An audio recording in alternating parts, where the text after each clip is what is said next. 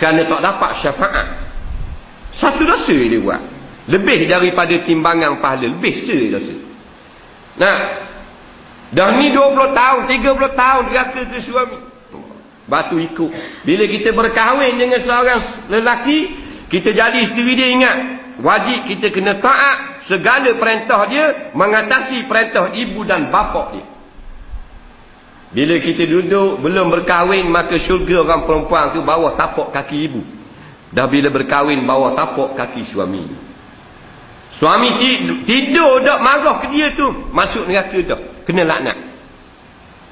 Panggil dak mari pu kena laknat. Keluar daripada rumah laki-laki dak izin suami dak izin kena laknat. Banyak ah, kalau gitu dosa. Siapa suruh dak belajar? Nah dan mana tahu gitu. Siapa suruh tak belajar yang nikah dulu. Belajar ketiang apa? Kerana kita mendulukan tercari-cari sangat dengan ilmu dunia. Hukum syarak kita kemudiankan. Silap kita. Nah, lepas tu bila banyak buat salah, nak marah ke hukum. Tak boleh itu. Nah, lalu kita nak ambil lesen, kita mengaji tak kitab dengan JPJ.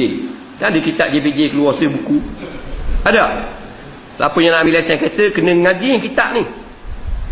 Depan ada gambar rimang. Faham tak?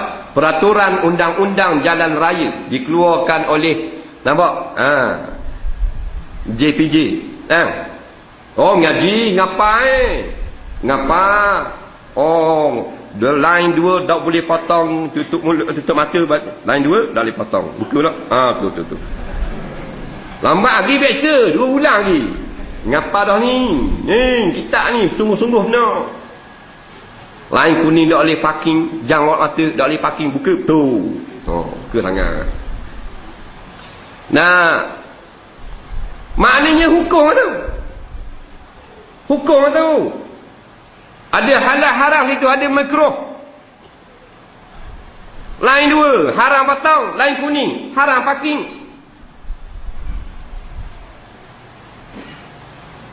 Api merah, wajib berhenti, kuning, makruh jalan. Hijau, wajib jalan. Biru, tak ada. Tak tu? Maknanya kita belajar. Kerana dah lulu dah lesen rohak kita betul tak? Kenapa kita tak belajar peraturan undang-undang munakahat Islam? Tengok orang belaki nak belaki, tengok orang bini nak bini. Lepas tu melakukan bermacam-macam kesalahan dalam rumah tangga. Ha? Salah itu. Kena taat. Lagu mana maknanya Nabi kata jikalau mengalir darah dan nanah daripada atas kepala suami mengalir sampai ke kaki suami. Maka dijilat nanah tersebut oleh isteri sampai licin. Belum lagi menunaikan apa namanya ketaatan yang sebenar hak suami ha, berat. Nanah mengalir seluruh tubuh suami isteri jilat dengan lidah dia. Bukan jilat dengan siku. Licin maya dah bersih. Belum lagi tunai hak suami Lepas tu ramai masuk neraka. Nyelawang suaminya, jelong, macam-macam, nyetonye, nyejekoh. Faham? Ha. Bantemang tu imang. Jekoh di bini. Lepas tu apa tu imang tak acing tu bang? Demang. Jekoh di bini dia malam. Faham? Kita dengar duduk sebelah rumah dia. Ha, tak? Eh? Ha, tak agak ni. Jangan taat. Bukan tak ikut segala kehendak, tak. Maknanya yang menjadi kuasa betul, kuasa muktamad, suami. Kalau suami gerak tengah malam, bangun mek, bangun mek. Lapar perut ai muat nasi goreng kau. Telah mata se. Ha, pukul tiga setengah pagi, wajib kena bangun. Kena mayang nada, kena koyok bawang, kena ambil telur, kena nanak nasi, buat nasi goreng, wajib. Pasal suami telah mengeluarkan perintah. Ada tak Haji suami bini kita bangun tiga setengah nak turut gitu? Ada tak? Kalau ada rumah? Jauh? Jauh. Ha. ha nampak. Dalam cerah menegas siang hari tak mau buat. Nah, dah tadi kita minum air. Dah lepas makan nasi, dah pukul tiga setengah nasi daga suruh buatkan lagi buat air mek. Ayo mau.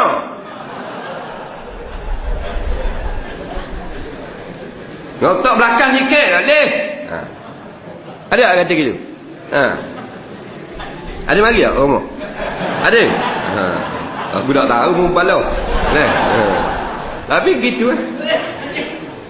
Dia biar dengan muka manis dan sebagainya, walaupun salah suami kita pun, kita kena manis muka di hadapan suami. Walaupun salah suami betul kita. Haram buat muka masam melainkan tujuh hari sebulan.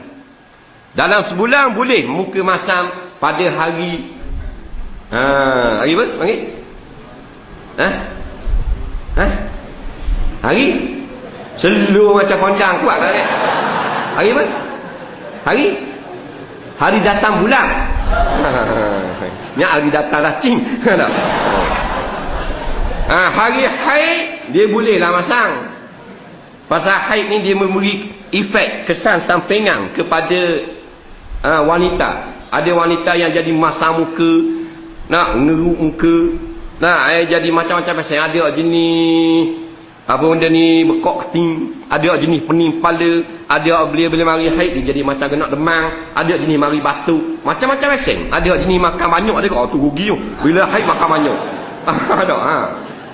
Jadi tujuh hari dalam haid ni dia muka masa macam kenapa lah? Pasal dia nyakit tu sakut dia tu. Sebab-sebab darah haid tu. Tak apalah hari lain walaupun kita nak marah lagu mana pun kena senyum kepada suami Nampak selama mana ada suami di rumah.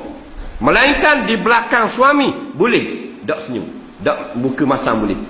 Suami duduk lambu, kita duduk dalam bilik. Tak apalah awak kelebek ni pun. Berak suami masuk, wajib tukar segera muka kita.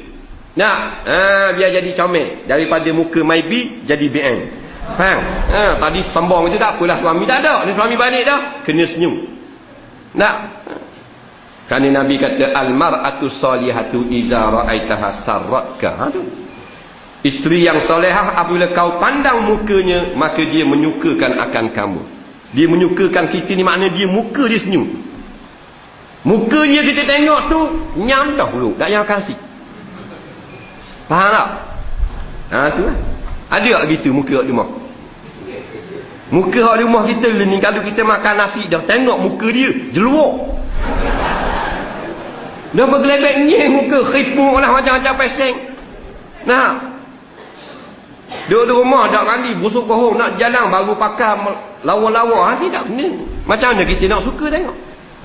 Dia nak pergi tengok orang mati, nak pergi tengok orang sakit hospital comel dengan baju kain batik Jawa. Nah. Baju kebaya. Baju kurung, lengan sulang ni. Oh. Dengan selendang pula eh, ropo-ropo. Rama dua ekor tak ada ni. Nak pergi tengok orang sakit. Dengan kasut comel lekuk lekuk lekuk lekuk tambah aku. Ha. Duduk rumah. Hmm. Ha tak kita tengok oh, Allah. Dah lah make up dak pakai apa dak pakai. Nak tekok kelaring. Allahu Rabbi Ghafuran. Nah. Dah macam mana kita nak senyum? Kalau kita balik rumah kita tengok maknanya muka dia dengan tubuh badan dia dengan wangi serbok. Dengan pakaian yang paling cantik hak dia ada.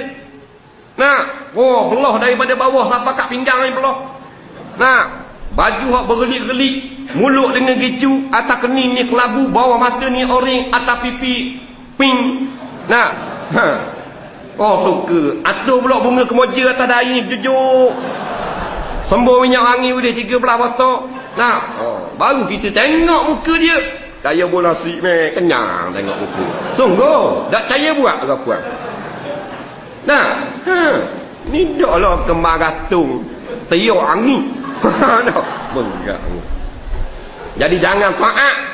Melampau-lampau sampai jadi lebih. Nah, sedikit taat. Kerana dia ni orang perempuan. Nabi kabar terang-terang. Orang lain tak boleh nak sebut. Kerana ini tawakuf terhenti atas nah dan wahyu. Nabi kata orang perempuan. Asal tulang yang belok. Kalau kita kuat sangat, patah kalau kita biarkan saja tak kata apa, makin bengkok. Mana kena pandai-pandai jaga.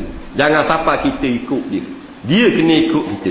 Kita kata, mari pergi masjid mana ni ada kuliah. Malah abang, nak. Ha. Pegang buah dalam guni, buat mari masjid. Jangan lock. Juga naik muka gitu. Faham? Anak-anak gitu kau. Dia gitu. Apa lah bini kita kata dah kita nak pergi pasal minggu kan ini bang hari ni eh. Nak beli apa malik. Nak wakar dan ni baju dengan sekerak boleh tak? Daya wakar je kurung dah eh. Jangan beri. Kalau kita beri, haram. Kita tak gerak, kita memang beri. Sekali dua tak beri lagi. Kali ketiga, boleh lah. Boleh lah, Abang acuk. Ha? Dia pun teteh kat kita. Gias sekali. Tak apa. Ha, jeng lagi. Boleh lihat ada dengan mendek. Dia beli pasal minggu. Ha? Ha. Wa aqa ummahu. Derhaka kepada ibunya. Wa barra sadiqahu. Dan buat baik kepada kawan. Wa jafa abahu. Dan keras kepada ayah. Tiga ni dia sekekek. Derhaka kepada ibu ni maknanya ibu dia menganji. Macam ni. Dipanggil lebih kurang ni. Dipanggil mak dia dua tiga kali mak dia tak dengar. Tak dengar pekak ke ni. Dia kata ke mak dia. Nak. Jangan kata gitu. Walaupun salah mak kita pun jangan kata udah-udah. Nak. Dia tak mesti orang anak ni dibuat salah. Mak ni betul sama ada kali ibu bapa salah. Nah, tak mesti orang tua tu dia betul lah ke? Tapi maknanya memang salah mak kita memang tak patut dia buat kerja. Memang jahat. Jangan hina. Jangan kau. Tak suka nak buat kerana kita manusia. Dah mak ayah kita buat barang salah, kita tak suka. Kerana kita manusia. Tak ada salah. Tapi jangan maki hamu, jangan apa semua. Nah, ada dah kita tak suka. Dah kita tegar dah ke ayah kita. Janganlah. Tak, tak baik ni. ni. Nah, haa. Sokonglah Islam. Nak sokong tahu tu juga. Memang kita nak arah. Nah, memang kita sakit hati. Tapi boleh kena pakat mak, pakat ayah. Nak menjebelahi orang zoling lagi umpamanya. Jangan siapa kita maki hamu. Sakat tak suka dalam hati kerana Allah. Bila kerana Allah, kerana agama, tak apa kita tak suka pada seorang. Walaupun ibu bapa kita sendiri. Faham? Tidak boleh kerana nafsu. Tapi janganlah bila ibu bapa, dia buat barang yang salah pada agama, menghalalkan kita jerkah sepak dengan tak boleh tak boleh pula. Dia ada penggang dia. Dah ha. ingatlah kasih kerana Allah benci kerana Allah sayang kerana Allah marah kerana Allah. Kita buat baik kepada orang kerana Allah bunuh orang kerana Allah. Tuhan redha tu sahabat-sahabat tu bunuh sama sendiri. Di mana? Perang badar. Betul tak? Ke sahabat dah bunuh orang. Dia bunuh. Bunuh tak ke main pedang plastik dia bunuh tu. Puak-puak musyrikin anak beranak dia. Tapi dia bunuh orang kerana Allah. Faham ni? Kerana perintah Allah.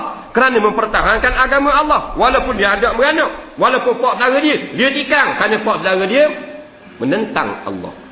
Nah, bila siapa perintah perang. Nah. Dengan ayah, buat ada engendah. Tapi baik dengan kawan-kawan. Ini menyakit orang-orang muda lah ni. Nyakit ni, kita tengok anak-anak kita pula ni. Dia ngikut. Kerana turun daripada kita. Kita itu masih cek-cek itu. Mak ayah dah endah mana. Buat lebih kurang ni tak. Maknanya, tapi kalau kawan rodong, oh suka ingat. Maka turun ke anak kita pula ni. Kalau kawan-kawan dia, ikut. Kalau kita kata, tak ikut. Ha ni nyakit. Nah. Ha? Jadi jangan nak salah kanak saja. Sejarah kita. Kita turun ke mak kita. Dia jakit-jakit-jakit turun. Ada silap dia. Nak. Ha. Tak kawan tak lihat kena pergi lah. Kalau hak mak ayah tak apa tak pergi. Nak. Ha. Hak kawan kena pergi lah. Kalau hak jabat dah lihat kena pergi lah. Jabat ni. Kena pergi lah. Dah mak ayah dah lihat. Dah. Dayah kata mari sekian ribu lah. Tak lihat lihat. Tak lihat Pasal saya dia jumpa ke kawan jabat. Oh besar kawan jabat lah pula. Daripada ayah dia. Nampak apa ni? Nak. Ha wartafa'atil aswatu fil masajid. Dan tinggi suara di dalam masjid. Tinggi ke mana orang mengajar eh tak apa tu. Iaitu perkara-perkara yang tidak memberi kebaikan. Ataupun bukan perkara-perkara kebajikan. Kalau kebajikan tak apa. Nak kuat dalam masjid pun ada kata tak boleh ceramah dalam masjid oh, pasal apa Nabi kata tak boleh akad suara dalam masjid? Oh sedap gamuk tafsir. Yang tak boleh ni perkataan-perkataan yang tidak ada kena-mengena dalam islahkan masyarakat Perkataan-perkataan bukan memberi tazkirah peringatan manusia kepada akhirat. Yang bukan perkataan-perkataan agama. Jual beli dalam masjid, tepik nolong dalam masjid. Bersembang, sapa tinggi sangat suara. Dia boleh kita bercakap perkara dunia dalam masjid. Hadis yang katanya tak boleh bercakap perkara dunia dalam masjid itu hadis maudhu. Bukan hadis rekaan orang saja. Tapi ulama walaupun hadis itu maudhu, mereka memperingatkan kepada kita. Kalau kita nak cakap perkara dunia, dah haram dalam masjid. Tapi perlahan. Jangan akak suara. Kerana meninggikan suara ni baru ada hadis yang sahih. Jadi di antaranya hadis ni. Tinggi suara maksudnya perkataan-perkataan yang bukan tujuan dibina masjid untuk perkataan itu. Adapun maknanya orang ngajar, orang semayang, ngaji Quran, orang berzikir, memang orang tujuan buat surah masjid untuk perkara tersebut. Nah, ha, sebab itulah kalau orang cari barang pun, barang dia hilang jangan tepik dalam masjid. Tanya orang saja. Nah, ada nampak tak cumi mata saya tadi? Tinggal kat mana? Jangan kuat cumi mata tu kat mana? Dalam masjid, jangan gitu. Nah, ha. istimewa pula maknanya dalam keadaan orang sedang sembahyang. Maka kait daripada itu, larat pada budak-budak kecil yang jenis buat bising dalam masjid, jangan bawa. Nah, Jangan bawa. Kalau bawa, kita jaga jangan beri bising. Bising sikit-sikit. Tak melampau, golik dah budak-budak. Tak sah, tak sah kata apa tu. Nak suruh senyak sungguh dari dakwah apa kaki dia mari. Tak ada budak-budak. Ni budak-budak bisu hari sebab. Dia mesti ada juga cakap kokek-kokek sikit belakang. Hak tu biasa. Faham? Hak jenis ngacap tu ni, jangan bawa. Kalau nak bawa, berkah. Faham? Haa.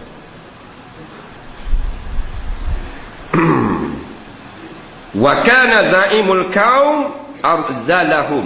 Wallahu a'lam. Kita berhenti kat tu. Nah? Ada masa 25 minit. Eh untuk uh, 20 minit lagi untuk jawab soalan. Boleh eh? Sejam lah. Baik, soalan yang pertama, apakah batal air sembahyang kita jika bersentuh dengan anak lelaki yang belum berkhatan? Yang kedua, apakah hukumnya sebuah syarikat Melayu Islam memberikan kontrak kontrak atau kerja pada syarikat bukan Islam. Sedangkan syarikat Melayu Islam masih layak untuk kerja tersebut.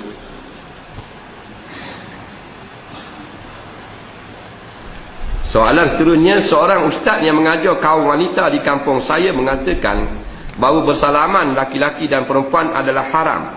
Tetapi jika dengan orang yang dihormati seperti Pak Lah Badawi ianya harus. Betul ke gua ni pondok ini? Serta yang kedua, setahu saya insurans konvensional telah difatwakan oleh Majlis Fatwa pada tahun 1973. Bagaimana kedudukan insurans yang diambil pihak majikan terhadap pekerjanya? Kalau berlaku kemalangan, biasanya mangsa menuntut ganti rugi terhadap syarikat insurans si penyebab. Kadang-kadang kita dah tahu sama ada insurans kita dah tahu sama ada insurans itu konvensional atau tidak. Orang kampungnya hmm.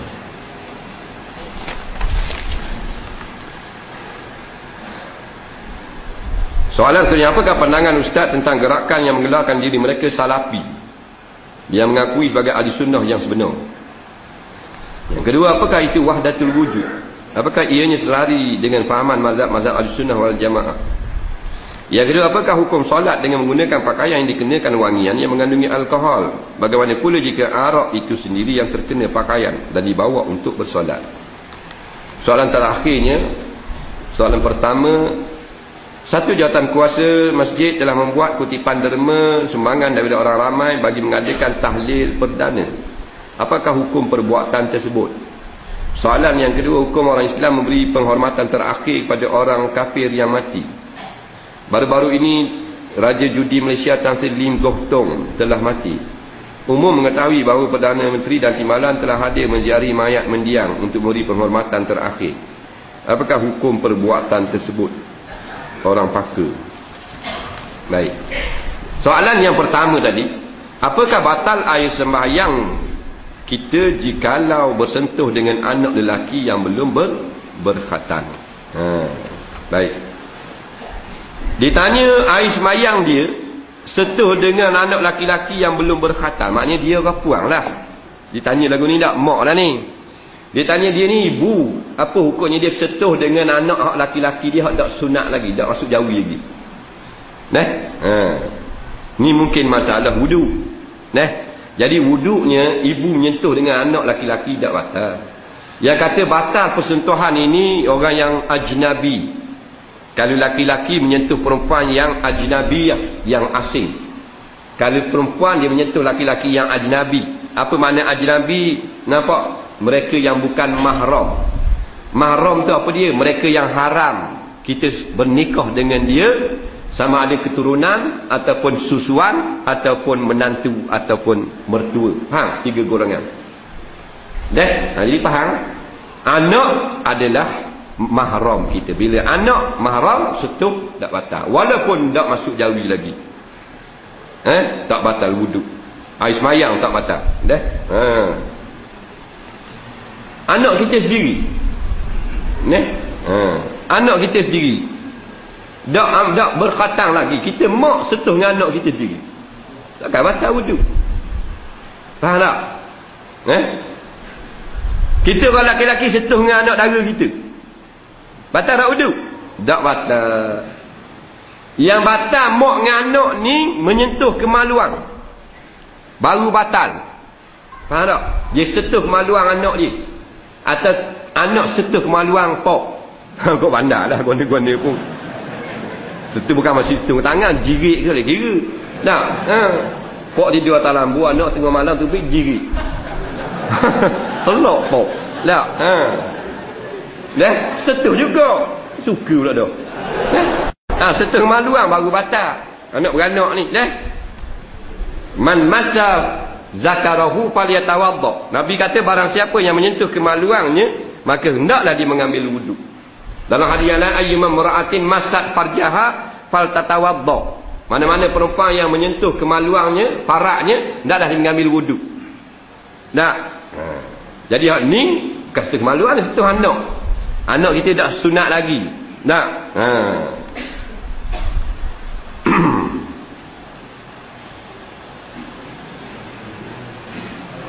Kalau dengan anak laki-laki orang lain tak mau kata. Soalan ni. Nak setu dengan anak laki-laki orang lain yang tak masuk jawi lagi. Ha, jawapannya tengok dulu. Soalan ni. Nah, kalau anak orang lain tu anak laki-laki kita setu kita orang puang. Anak laki-laki tu budak laki-laki tu umur 4 tahun, dak sunat lagi. Tak batal sembahyang. Tapi kalau kita setu dengan budak laki-laki yang tak sunat lagi tapi umur 19, batal. Faham tak? Oh. Jadi apakah hukumnya soalan yang kedua sebuah syarikat Melayu Islam memberi kontrak atau kerja pada syarikat bukan Islam dan syarikat Melayu Islam masih layak untuk kerja tersebut. Dulu kan orang yang beragama Islam lebih afdal. Nampak? Daripada beri kepada kafir zimmi. Adapun kafir harbi haram diberi kemudahan. Tak boleh. Kerana harbi maknanya wajib kita lawan tentang wajib perang. Harbi bermakna daripada kalimah harbun makna perang. Nampak? Eh? Ha. Nak kenal kafir harbi dia menyertai politik untuk mendapat kuasa. Tu harbi itu dalam sebuah negeri Islam. Tu harbi. Nah. Ha. jadi hukumnya haram kalau kafir itu kafir harbi. Dan afdal didulukan tidak haram kalau kafir itu zimi. Tapi afdal didulukan orang yang beragama Islam. Dalam kes ini dia tak sama macam zakat dia sama macam memberi hadiah nah macam beri hadiah. Kalau zakat tak boleh hadiah sedekah afdal dulu hak Islam dulu. Boleh sedekah ke orang kafir? Boleh pahala kerana dia miskin kerana dia susah. Sedekah ke orang kafir? Boleh pahala tapi tak menyamai pahala sedekah pada orang Islam yang susah. Maka samalah sedekah dan hadiah ini memberi kontrak. Nampak? Kepada orang yang kontrak uh, syarikat yang bukan Islam. Kalau syarikat itu kafir zimi maka makruh. Kalau syarikat itu kafir harbi maka haram berdosa besar nampak ha.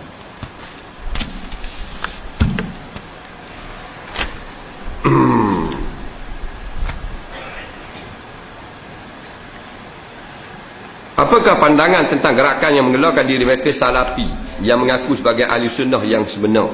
Ha, ni sekarang ni memang memanglah banyak sangatlah eh, perkara-perkara yang berkait dengan salafi ni. Tak, ha, satu kumpulan, satu golongan, satu puak yang mengaku mereka inilah ha, sebagai golongan salah yang memperjuangkan sunnah yang sebenar. Ha, sekarang ini timbul banyak dah. Kemudian mempertikaikan pula ulama-ulama mujtahid. Nampak?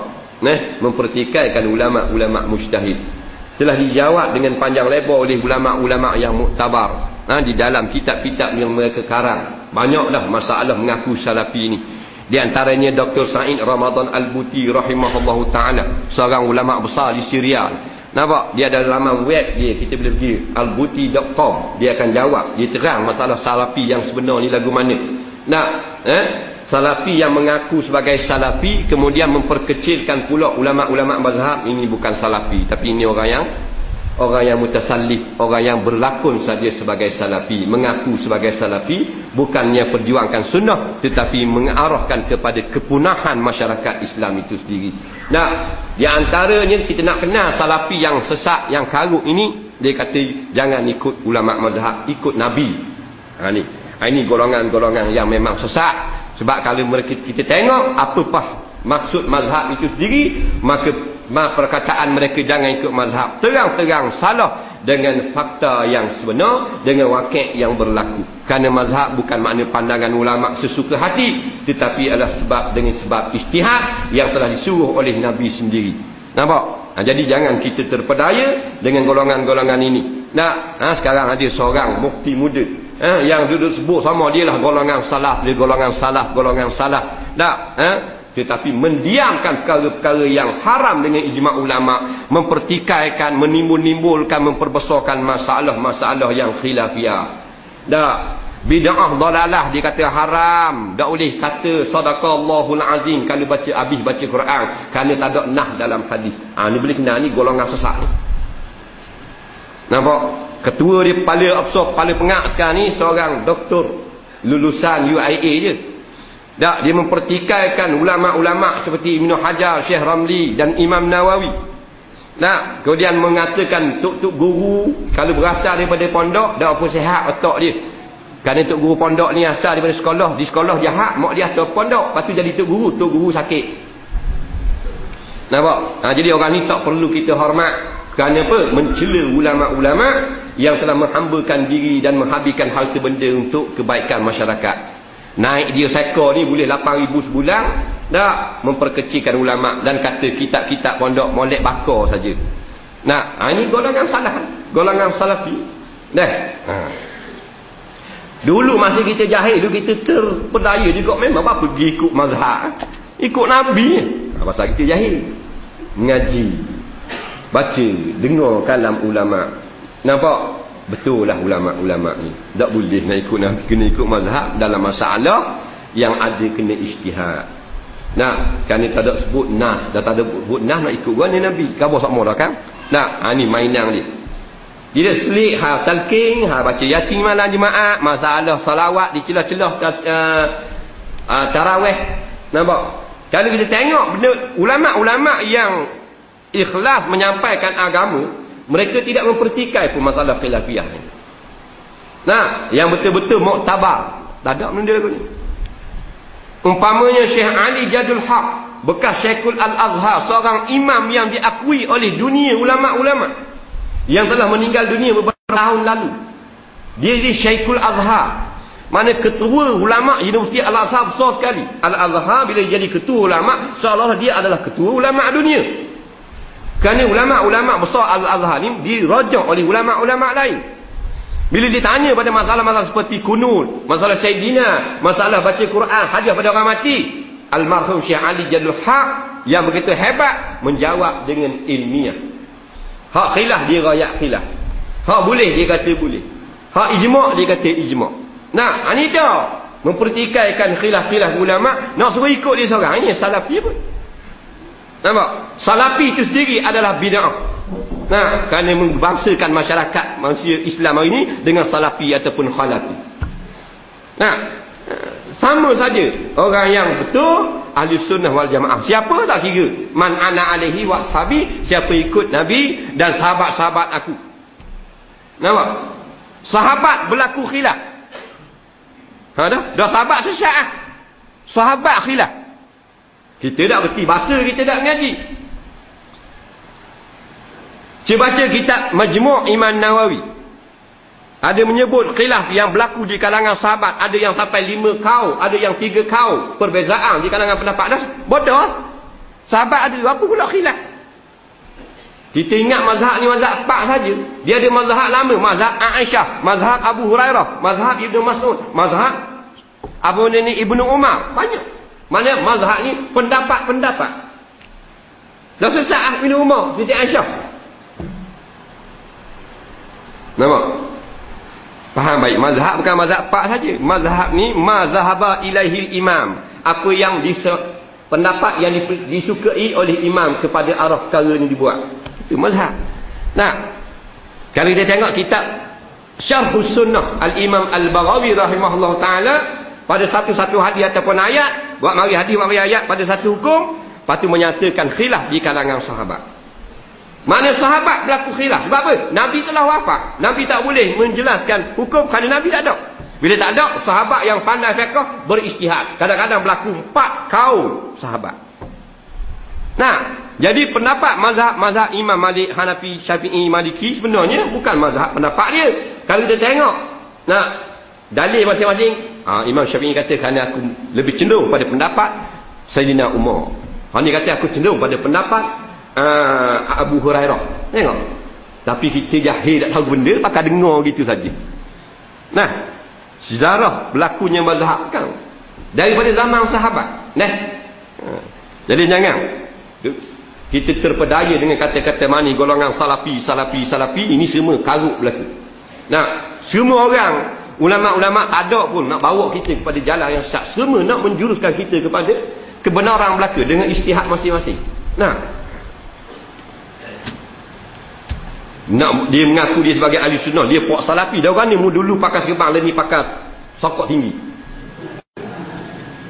Sunnah ke tak? Dulu mu pakai jubah sekarang pakai kok pakai tas. Ketua salafi Malaysia. Nah mana mu kena beli salafi apa mu salapung nah orang daripada pakai kok pakai jubah daripada baju Melayu pakai gamis daripada paling dogo pakai piah nah baru betul salafi menghidupkan sunnah. Ni nak buat gagasan sunnah pula. Nah oh waktu baik ni. Haram. Kita sebut selawat. Masih antara terawih kan?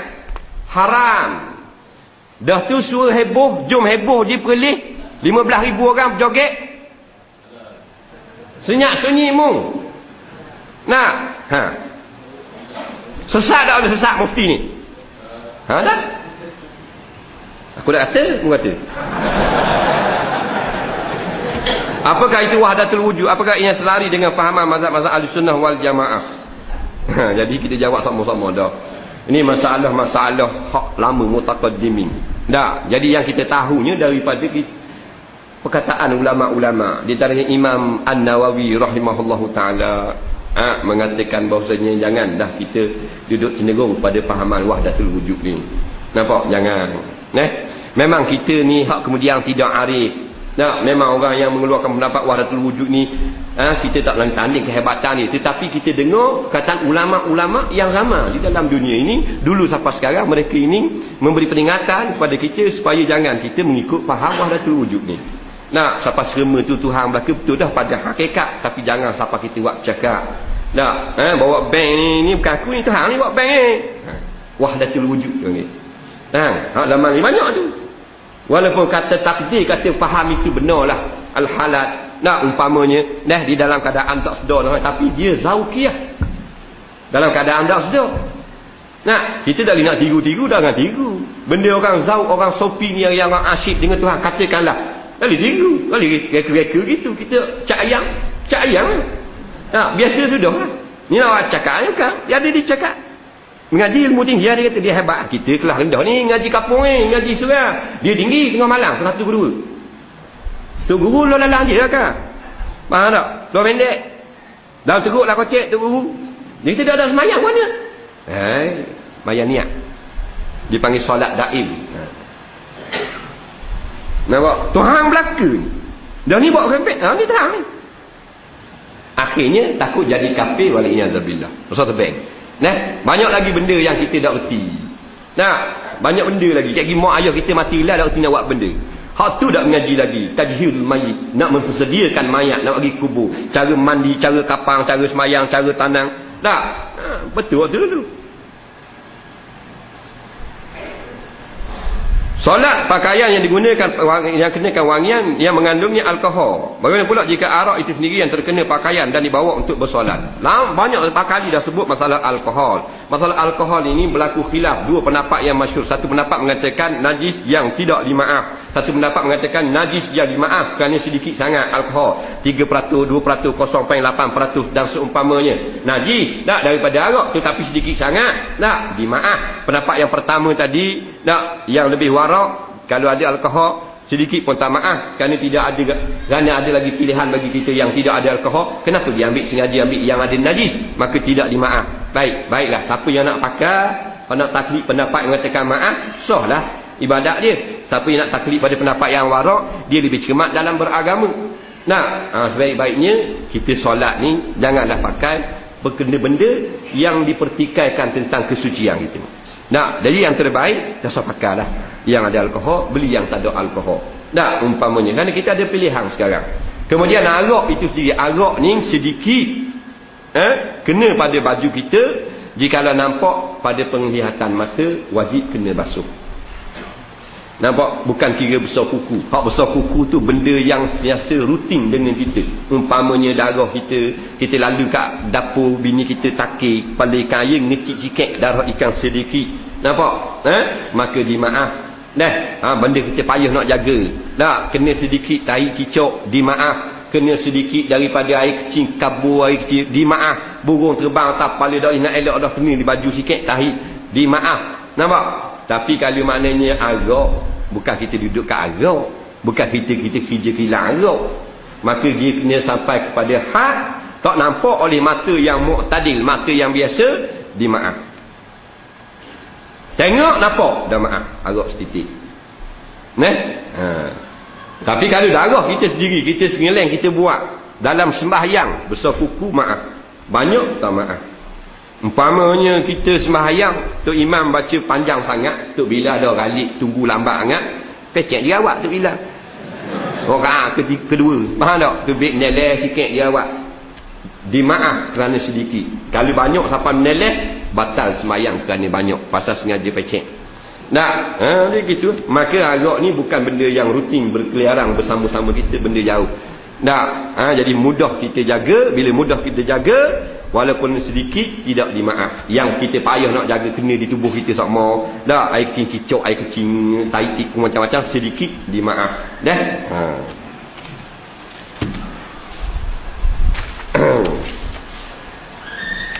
Jawatan kuasa masjid kutip kutipan sumbangan untuk buat mengadakan tahlil perdana. Apa hukum perbuatan tersebut? Tujuan buat tahlil. Dia nak buat tahlil tu nak buat jamu lah. Nah, dia nak baca Quran, nak baca Yasin dan sebagainya, nak buat jamuan sikit. Nak buat jamuan tu dia kutip derma. Haruslah, tak ada masalah. Nah, kan? Tak ada masalah. Nah, ha. harus kita kutip nak buat derma. Walaupun perkara ni dalam asalnya adalah bid'ah tapi diharuskan. Macam kita kutip derma sumbangan untuk buat majlis apa benda ni maulidur rasul. Bid'ah kata ulama-ulama. Nah, tetapi bila kita kerjakan perkara adalah kebajikan. Boleh pahala. Kerana sambutan maulidur rasul, dia adalah bid'ah tapi bid'ah yang diharuskan tak ada salah.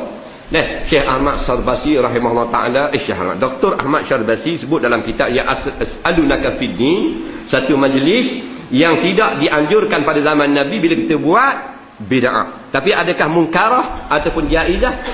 Bid'ah itu tengok. Kenapa kita buat itu? Kita buat majlis baca Quran dan sebagainya. Maka bid'ah itu tidaklah bid'ah yang syari'iyah. Nak hanya pada lurah saja dibenarkan. Kita kutip. Nak derma untuk buat majlis baca ha, ayat-ayat Quran sampai ramai-ramai berdoa untuk orang-orang yang telah meninggalkan kita ini dibenarkan oleh syarak. Nah, Soalan kedua, orang Islam memberi penghormatan terakhir kepada orang kafir yang telah mati. Dia gini. Nah, boleh kita menghadiri perkebunian kematian orang-orang kafir boleh. Kerana Nabi sendiri pernah beri takziah kepada orang-orang kafir yang meninggal dunia. Boleh. Nah, boleh. Ha. tetapi jangan sampai memberikan fitnah jangan sampai beri fitnah ada pun pemimpin negara menghadiri maknanya kematian pemimpin negara yang lain yang bukan Islam dibenarkan oleh syarak. Mereka ada beberapa apa benda ni hukum yang berbeza daripada orang yang dipimpin. Dia tak sama. Pemimpin di lain sikit. Raja, Perdana Menteri, Menteri Besar di lain sikit.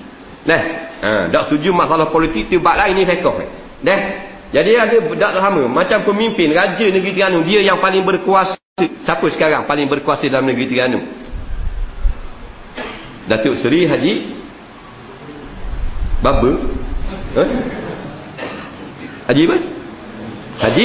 Haji Dolloh Terengganu ni Haji Idris lah Nah, ayah ye. Nah, maka Idris Yusuf ni kalau mengikut kitab-kitab fiqh, dia boleh akad nikah daripada su sampai mamam. Orang lain tak boleh. Benda ni ditetapkan oleh orang ulama dah. Lepas tu benda ni kita kena faham baik. Tak, dia ada keistimewaan pemimpin dia ada. Hak bak hudud tu bak lain lah tu. Nampak tak? Anak kabah asal hukum pemimpin. Dia boleh jadi imam dalam rumah siapa yang dia pergi. Asal kalau kita buat majlis semayang ajak di rumah, um, tuan punya rumah Abdul jadi imam. Faham? Tapi kalau ada ayah ye, dia apa? Dia betul kali. Ha. Begitu juga menghadiri kepada tempat-tempat orang kafir dibenarkan kepada pemimpin-pemimpin Islam. Dibenarkan. Kerana orang kafir itu adalah rakyat dia juga. Tetapi kena jaga daripada fitnah. Nah ha, ini bukan pemimpin apa. Toke judi. Tak boleh. Nampak? Yang boleh pemimpin-pemimpin sahaja. Di kalangan wakil pemimpin kaum orang kafir. Ini bukan pemimpin dia toke judi. Tak boleh hadir. Nampak? bahkan menunjukkan sikap tidak suka kepada orang yang seperti ini. Sepatutnya kerana Nabi sendiri tak mau hadir semayang mayat pada orang Islam yang mati tetapi ada berhutang kepada kawan dia. Nabi tak semayang mayat. Nah, ha. apatah lagi kalau memang toke judi yang telah merosakkan jutaan keluarga di Malaysia ini dengan sebab bankrupt, main judi dan sebagainya, baloh dan sebagainya. Nah, ha, jadi kena jaga. Ada hukum yang boleh bagi pemimpin, ada yang tidak boleh. Dan dua minit ni. Nah. Ha. Seorang ustaz yang mengajar kaum wanita kampung saya mengatakan bahawa bersalaman antara laki-laki dan perempuan adalah haram. Tapi jika dengan orang yang dihormati seperti Perdana Menteri, Pak Lah Badawi, ini harus betul ke? ni karuk je ustaz ni. Eh, ni ustaz Hadari ni. Dah. Eh, ayah nak sebut lah ni. Eh. Orang dia ah ni tadi kita khabar hukum pemimpin tak? Nah. Dia bukan serma dia ada ruksah. Nah. Dalilnya Nabi SAW sendiri tidak menjamuh mana-mana tangan perempuan. Walaupun perkara pada peristiwa yang sangat penting dalam satu satu bai'ah nampak perjanjian bai'ah ni buat satu bai'ah kubra satu perjanjian taat setia daripada umat Islam kepada perjuangan Rasulullah Nama jabat salam berlaku Nabi dengan tiap-tiap seorang Islam pada masa Nabi. Maknanya selain semua mengaku akan memberi pertolongan kesetiaan kepada Allah dan Rasul. Sanggup menggadaikan nyawa dalam itu benda. Itu panggil bai'ah. Besarlah perkara ni dalam sejarah Islam. Maka tiba giliran muslimat orang perempuan nak bai'ah. Nak jabat salam. Nabi tak Allah tangan. Nabi kata cukup dengan perkataan. Dan Siti Aisyah bersumpah belum pernah mana-mana lagi Nabi menyentuh mana-mana tangan perempuan. Ha? Jadi ini kepimpinan melalui taladan. Ini pemimpin yang paling besar, yang paling agung. Nah, ha, maka kita kena ikutlah. Kalau kita ni pemimpin, kita kena ikut contoh yang terbaik yang ditunjukkan oleh Nabi kana lakum rasulullah uswatun hasanah. Sesungguhnya bagi kamu untuk kamu ikut sebagai contoh yang terbaik. Ia adalah yang dilakukan pada Nabi oleh Nabi wasallam. Dia tak jamuh orang perempuan. Sebab itulah ulama-ulama menyatakan menyentuh orang perempuan ini dengan sengaja orang yang bukan mahram kita adalah haram dan membatalkan wuduk pada mazhab Syafi'i, pada mazhab lain tak batal melainkan dengan syahwat. Tetapi pada empat-empat mazhab mengharamkan sentuh dengan sengaja. Sentuh dengan sengaja. Jabat salam tu satu perkara yang dikira takzim ha? mengagung memuliakan orang haram dah apatah lagi kalau ramah pada bau 14 kali haram lagi dah ha. Insurans konvensional telah difatwakan haram tahun 1973. Kedudukan insurans yang diambil oleh pihak wajikan terhadap pekerjanya. Kalau berlaku kemalangan, biasanya mangsa menuntut ganti rugi terhadap syarikat insurans. Sebab uh, yang uh, insurans si penyebab. Kadang-kadang kita dah tahu uh, sama ada lu insurans itu konvensional. Tak tahu konvensional atau tidak. Baik. Dia kata bila kita kerja dengan satu syarikat berlaku kemalangan. Umpamanya belanggar motosikal. Nah, ha, jadi insurans ha, bayar kepada kita RM5,000 umpamanya. Tapi kita tak tahu insurans ni daripada syarikat mana. Nah, ha, dia kata. Baik kalau kita nak warak, kita bertanya kepada syarikat. Syarikat kita ni dia insurannya siapa namanya? Syarikat mana? Ada syarikat konvensional yang haram, ada insurans yang dihalalkan oleh oleh Islam seperti insurans-insurans uh, yang apa benda ni Islami yang menggunakan akad khairat. Nah, uh, jadi dah kita nak warak sangat. Kita tanya lah. Company kita ni insurans mana? Nah, yang kita dapat duit 5000 ni. Nah, uh, dia gitu. Sebab apa? Sebab walaupun kita ni tak suruh kita jatuh, kita rebah dan sebagainya, berlaku juga insurans itu kita kena Tengok jangan terima belaka. Nah, cara pembelanjaan kita sama. Kalau dia insurans Islami, alhamdulillah boleh masuk dalam mulut kita. Tapi kalau yang konvensional ulama-ulama sebut haram ni. Nah, ha? Haram. Sebab apa? Sebab ni tidak ada akad khairat, makan hati orang secara batin. Ha? Dr. Wahbah Zuhaili sebut dalam kitab Al-Fiqh Al-Islami tak silap juzuk yang tambahan juzuk yang ke-11 nah ha, tentang insurans secara konvensional ini adalah haram. Dia panggil wuru tipu daya. Nah kita baru masuk mencarum RM15 tiba-tiba kemalangan dapat RM15,000 ha, daripada duit orang yang tuan dia tidak pun akad khairat nah ha, kepada tabung tersebut. Kalau macam khairat dibenarkanlah. Jadi sebab itulah memang antara haram dan syubhah daripada syarikat-syarikat kebanyakan insurans yang wujud di tempat